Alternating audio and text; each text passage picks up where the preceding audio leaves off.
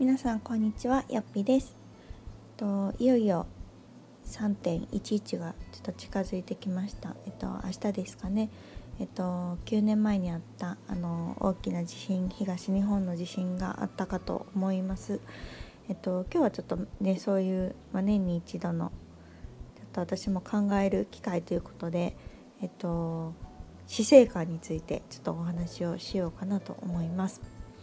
えー、当時ですね実は、えっと、私今大阪に住んでいるんですけれども、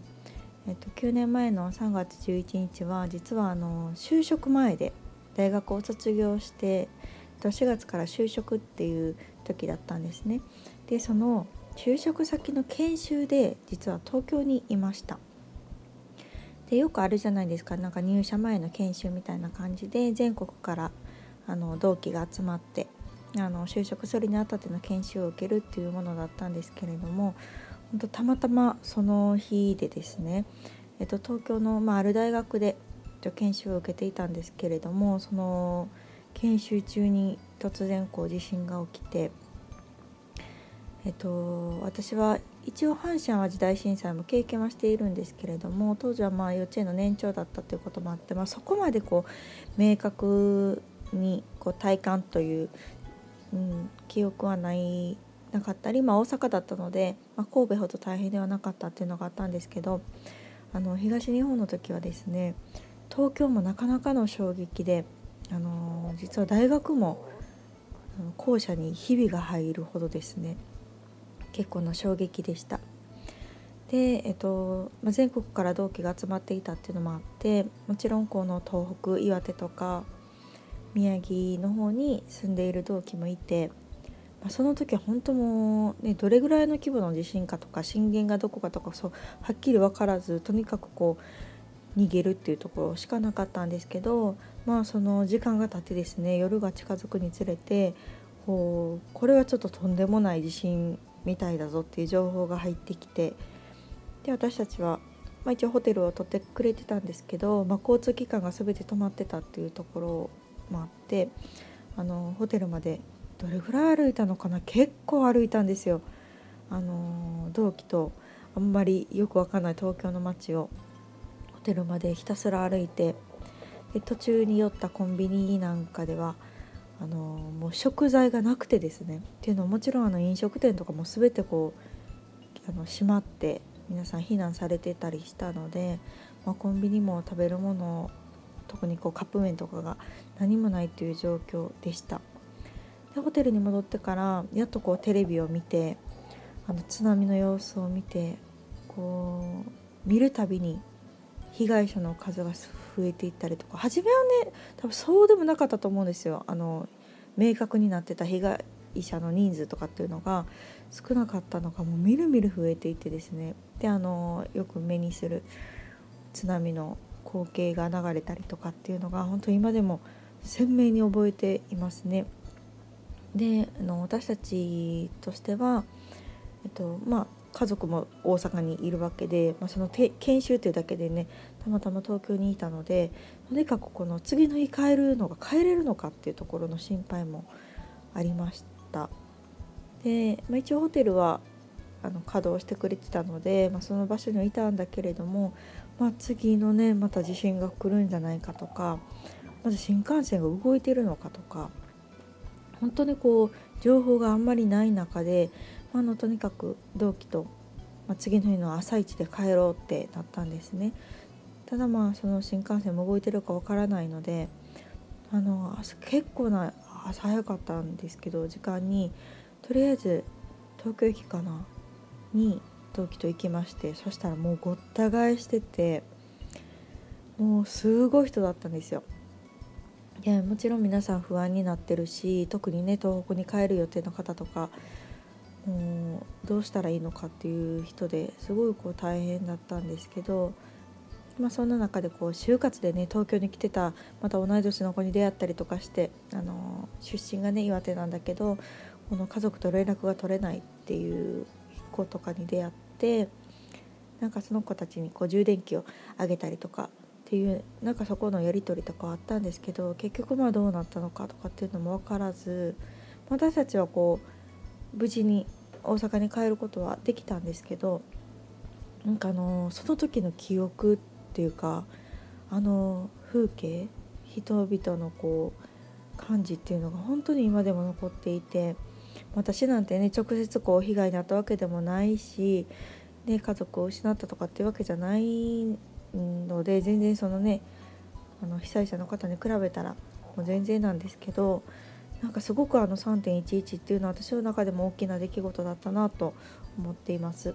で、えっと、私のこの人生、まあ、今31年間振り返った中で何度かこう自分の人生観とか死生観とかっていうのをなんか考えさせられる機会っていうのがあったんですね。でまあそれは何度かあった中の一つがその東日本の震災もそうでなんだろう本当にこういつ何が起きるか分からへんなっていうのをすごく体感した、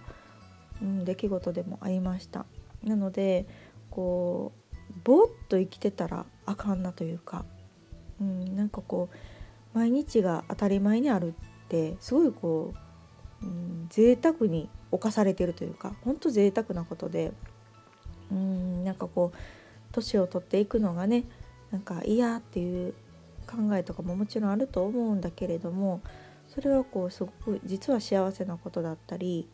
なんかこう当たり前のようにねこれから405060と生きていって、ね、老後どうしようかなとか なんかこう老後のお金はとかって考えるんだけれども、まあ、そこへのね不安とかも結構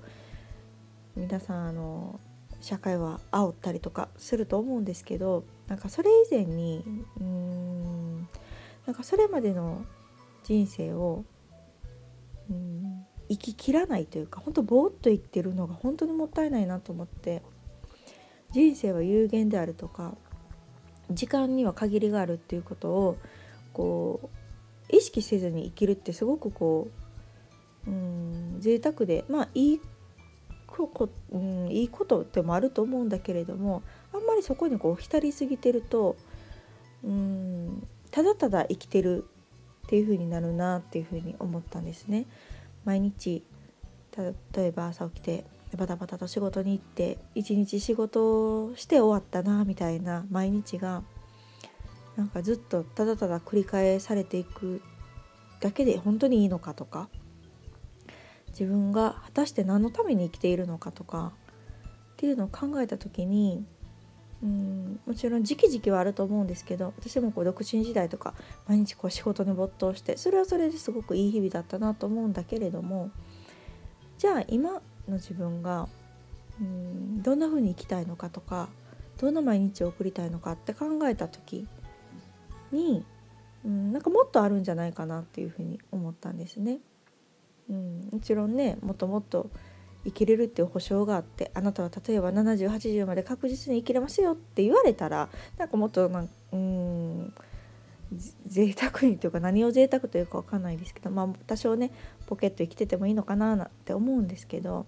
でもそれが誰も分かんないわけじゃないですか。いつ自分の人生が終わるかとかもしかしたら明日終わるかもしれない。ね1年後2年後終わるかもしれないっていうのをやっぱりうん、常に意識して生きるわけじゃないですけれどもやっぱりそこを完全に抜けてしまうと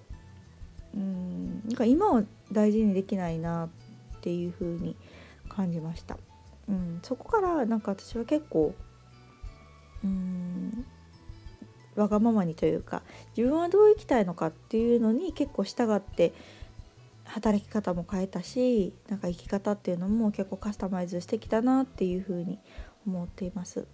うんなので、ま、なかなか現実でそれを落とし込むっていうのは難しかったりするんだけれどもでも、うん、やっぱり時間は有限であるっていうことと本当にその、ね、与えられた時間人生を使って何をするかって、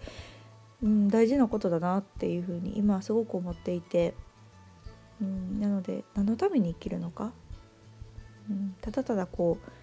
時間がね過ぎるのを生きるというのかそれとも何か自分のやりたいこととかこんな風にしたいな海外旅行行きたいなとかこんな経験したいなとか友達と遊びたいなとかいろいろあると思うんですけれどもなんかそういうのをやっぱりしっかり実行していく人生にするのかってやっぱりすごくこう人生の質っていうのが大きく変わってくるなと思っています。うん、なので私も今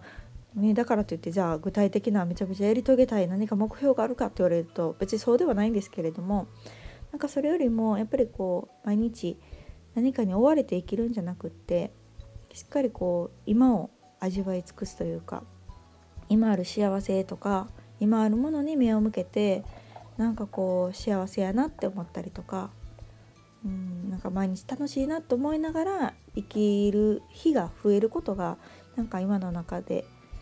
うん、私にとっては幸せなことなのかなそれが私の生きたい毎日なのかなと思っています。うん、なのでなんかこう3.11っていうのはそういううんまあいい意味で今になってはいい意味で、まあ、自分の生き方とかを結構私にとっては見直す日になっておりますのであの本当に辛い経験されてる方とかたくさんいると思うんですけどあのそうじゃない方にとっても是非あの3.11の日に何かねちょっとこう今自分が生きているっていうのを、うん、あのために生きているのかとか何がしたいのかとか何かちょっと考えるきっかけになったらあのいいのかなと思って今日はそういうお話をさせていただきました。はいまだまだね多分人生は続くと思いますが、うん、また来年今年となんか同じような、うん、感じやな。何歳になってもあんま変わらんなっていうような、うん、人生じゃなくって。なんか毎年毎年、うん、この年はこなんやったなとかって言えるような人生にしたいなと思っております。頑張ります私も。はい。というわけでまた次回。さよなら。